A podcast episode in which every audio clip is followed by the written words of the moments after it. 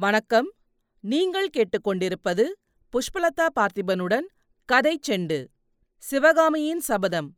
எழுதியவர் கல்கி கிருஷ்ணமூர்த்தி. பாகம் இரண்டு காஞ்சி முற்றுகை.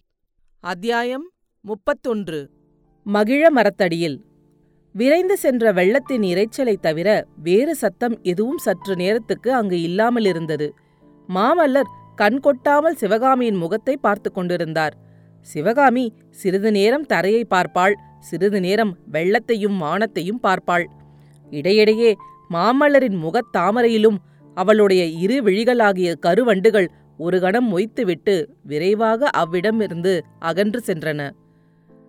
புயலுக்கு முன்னால் ஏற்படும் அசாதாரண அமைதியைப் போன்ற இந்த மௌனத்தைக் கண்டு சுகரிஷியும் கூட வாய் திறவாமல் சிவகாமியின் முகத்தையும் மாமல்லரின் முகத்தையும் மாறி மாறி பார்த்து கொண்டிருந்தார். கடைசியில் பொறுமை இழந்தவராய் இந்த வாய்மூடி மௌனிகளிடம் நமக்கென்ன சகவாசம்? என்று சொல்கிறதைப் போல் இறகுகளை சடசடவென்று அடித்துக்கொண்டு அங்கிருந்து பறந்து சென்றார். கிளி அங்கிருந்து அகன்றதும் மாமல்லரும் மௌனத்தை கலைக்க விரும்பியவராய் சிவகாமி என்ன சிந்தனை செய்து கொண்டிருக்கிறாய்? என்று கேட்டார். சிவகாமி மாமல்லரின் முகத்தை ஏறிட்டு நோக்கி சற்று முன்னால் தண்ணீரில் மூழ்கினேனே அப்படியே திரும்பி கரையேறாமல் வெள்ளத்தோடு போயிருக்கக் கூடாதா என்று யோசித்துக் கொண்டிருக்கிறேன் என்றாள். அப்படியானால் நான் உன்னை தேடிக் கொண்டு வந்ததெல்லாம் பிசகு என்று ஏற்படுகிறது. ஆனால் இப்போது கூட ஒன்றும் மோசம் போய்விடவில்லையே. பெருவெள்ளம் இங்கே இருந்து வெகு சமீபத்தில்தானே ஓடுகிறது என்றார் மாமல்லர். உண்மைதான். வெள்ளம் வெகு சமீபத்தில் ஓடுகிறது. ஆனால் தானாக வெள்ளத்தில் வீழ்ந்து சாவதற்கு மனம் வருகிறதா? அதுவும் நீங்கள் அருகில் இருக்கையில். என்று சிவகாமி கூறியபோது அவளுடைய கண்களில் கண்ணீர் தழும்பிற்று. இது என்ன? ஏதாவது சந்தோஷமாய் பேசலாம் என்று பார்த்தால் நீ இப்படி ஆரம்பித்து விட்டாயே? என்றார் மாமல்லர். பிரபு இன்றைய தினத்தைப் போல் நான் என்றைக்கும் ஆனந்தமாய் இருந்தது கிடையாது. அதனாலேதான் இன்றைக்கு என் வாழ்நாளும் முடிந்திருக்க கூடாதா என்று தோன்றுகிறது. அழகா இருக்கிறது. நீ ஆனந்தம் கொண்டாடுகிற விதம் என்றார் நரசிம்மவர்மர். சென்ற ஒரு வருஷ காலமாக நான் அனுபவித்த துன்பத்தையும் வேதனையையும் அறிந்தால் இப்படி தாங்கள் சொல்ல மாட்டீர்கள். என்றாள் சிவகாமி. துன்பமா? உனக்கென்ன துன்பம் நேர்ந்தது? ஏதாவது உடம்பு அசௌகரியமா? ஏன் எனக்கு சொல்லி அனுப்பவில்லை? உடம்புக்கு ஒன்றுமில்லை பிரபு. உடம்பு மூன்று வேளையும் சாப்பிட்டுக் கொண்டு ஆடை ஆபரணங்களை அணிந்து கொண்டு சௌகரியமாய்தான் இருந்தது. எல்லா துன்பத்தையும் வேதனையும் உள்ளந்தான் அனுபவித்தது. ஆஹா! துன்பமும் வேதனையும் உனக்கேன் வர வேண்டும் யாராவது உன்னை உபத்தரவப்படுத்தினார்களா என்ன? உன் தந்தை ஆயனர் அதை தடுக்காமல் என்ன செய்து கொண்டிருந்தார்? சிவகாமி எதை குறிப்பிட்டு இவ்விதமெல்லாம் பேசுகிறாள் என்பது பல்லவ குமாரருக்கு தெரிந்துதான் இருந்தது. எனினும் அவள் வாயினால் சொல்லிக் கேட்பதற்காகவே அவ்விதம் புரிந்து கொள்ளாதவர் போல பேசி வந்தார். அதற்கு சிவகாமி ஒருவராலும் எனக்கு ஒரு உபத்திரமும் ஏற்படவில்லை. காட்டிலே வளர்ந்த பேரை பெண்ணாகிய எனக்கு பேசத் தெரியவில்லை. பிரபு என் மனவேதனைக்கெல்லாம் காரணம். தங்களை மறக்க முடியாமைதான் என்று கூறி கண்களிலிருந்து கலகலவென்று கண்ணீர் வடித்தாள். மாமல்லர் ஆர்வம் பொங்கிய கண்களினாலே அவளை பார்த்து இவ்வளவுதானே சிவகாமி அதற்காக இப்போது ஏன் கண்ணீர் விட வேண்டும்? நானும் தான் உன்னுடைய நினைவினால் எவ்வளவோ வேதனைகளை அனுபவித்தேன். என்னுடைய ஓலைகளையெல்லாம் நீ படிக்கவில்லையா? தாங்கள் எழுதியிருந்த ஒவ்வொரு எழுத்தையும் மனப்பாடம் செய்திருக்கிறேன். ஒவ்வொரு ஓலையும் நூறு தடவை ரதிக்கு படித்து காட்டியிருக்கிறேன். ஓலையை படிக்கும்போது சந்தோஷமாயிருக்கும் அப்புறம் அவ்வளவுக்கு அவ்வளவு வேதனை அதிகமாகும். தங்கள் பேரில் கோபம் கோபமாய் வரும். சிவகாமி உனக்கு என் பேரில் கோபித்துக் கொள்ளும் சௌகரியமாவது இருந்தது. எனக்கு அது கூட இல்லையல்லவா யாருடைய துன்பம் அதிகம் என்று சொல். என் பேரில் தாங்கள் கோபித்துக் கொள்ளவில்லையா? அப்படியானால் அசோகபுரத்துக்கு புத்த விஹாரத்தின் வாசலிலே என்னை பார்த்துவிட்டு ஒரு கண நேரம் கூட தாமதிக்காமல் போனீர்களே. ஏன்? என் பேரில் இருந்த அன்பினாலேயா?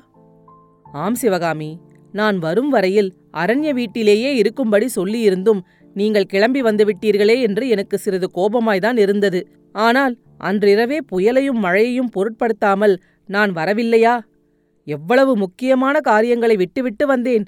இப்போது கூட அங்கே என்ன நடக்கிறதோ என்னவோ அதையெல்லாம் மறந்துவிட்டு உன்னுடைய பொன்முகத்திலே ஒரு புன்சிரிப்புக்காக காத்து கொண்டிருக்கிறேன். நீயோ கண்ணீர் விட்டு என்னை கலங்கடிக்கிறாய் என்றார் மாமல்லர். எல்லாம் உங்களால் ஏற்பட்ட மாறுதல்தான். இரண்டு மூன்று வருஷத்துக்கு முன்னாலே ஓயாமல் சிரிப்பும் சந்தோஷமுமாய்தான இருந்தேன்.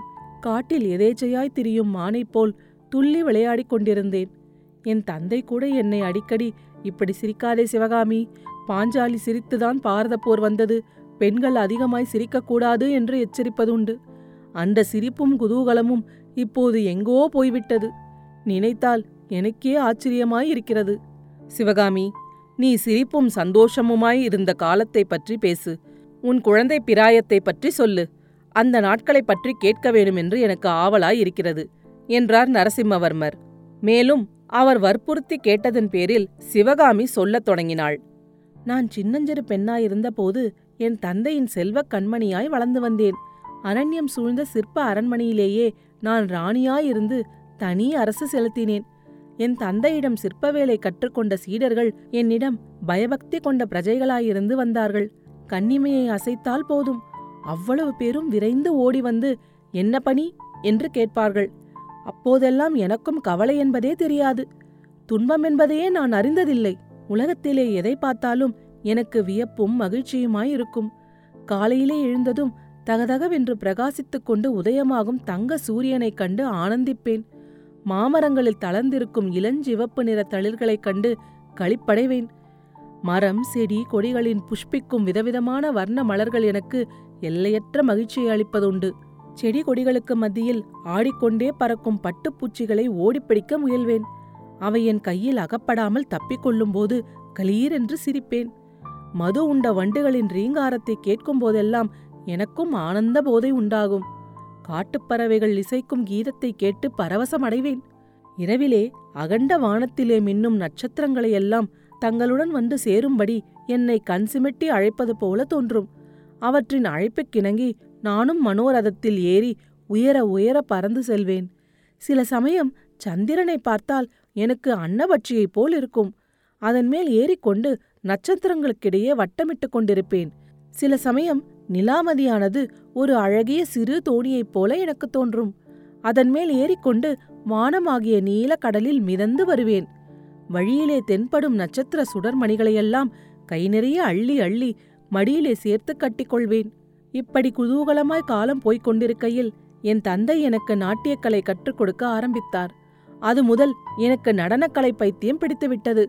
சதா சர்வ காலமும் நாட்டியமாடிய வண்ணமாகவே இருந்தேன். காட்டுக்குள் விளையாடப் போனால் ஆடிக்கொண்டே போவேன். தாமரை குளத்தில் குளிக்கப் போகையில் என் கால்கள் ஜதி போட்டுக்கொண்டே போகும். அந்த நாளில் பூமியும் வானமும் ஒரு பெரிய நடன அரங்கமாக எனக்கு காட்சி தந்தன. தடாகத்தில் வண்ண தாமரைகள் தென்றல் காற்றில் அசைந்தாடும்போது அவை ஆனந்த நடனமாடுவதாகவே எனக்கு தோன்றும். வான அரங்கத்தில் மின்மீன்கள் விதவிதமான ஜதிபேதங்களுடன் நடனம் புரிந்து கொண்டு திரும்பத் திரும்பச் சுழன்று வருவதாக தோன்றும். இப்படி ஆனந்த வெள்ளத்தில் மிதந்த வண்ணமாக என் வாழ்க்கை நடந்து கொண்டிருந்த காலத்திலேதான் தாங்கள் ஒரு நாள் தங்கள் தந்தையாருடன் எங்கள் அரண்ய வீட்டுக்கு வந்தீர்கள் என்று கூறி சிவகாமி கதையை நிறுத்தினாள். அடுத்த அத்தியாயத்தில் விரைவில் சந்திப்போம். கதை செண்டு பற்றி உங்கள் நண்பர்களிடமும் உறவினர்களிடமும் பகிரவும். உங்கள் கருத்துக்களை கமெண்ட்டுகளில் பதிவிடுங்கள். உங்கள் கருத்துக்களை கேட்க ஆவலுடன் காத்துக் கொண்டிருக்கின்றேன். நன்றி.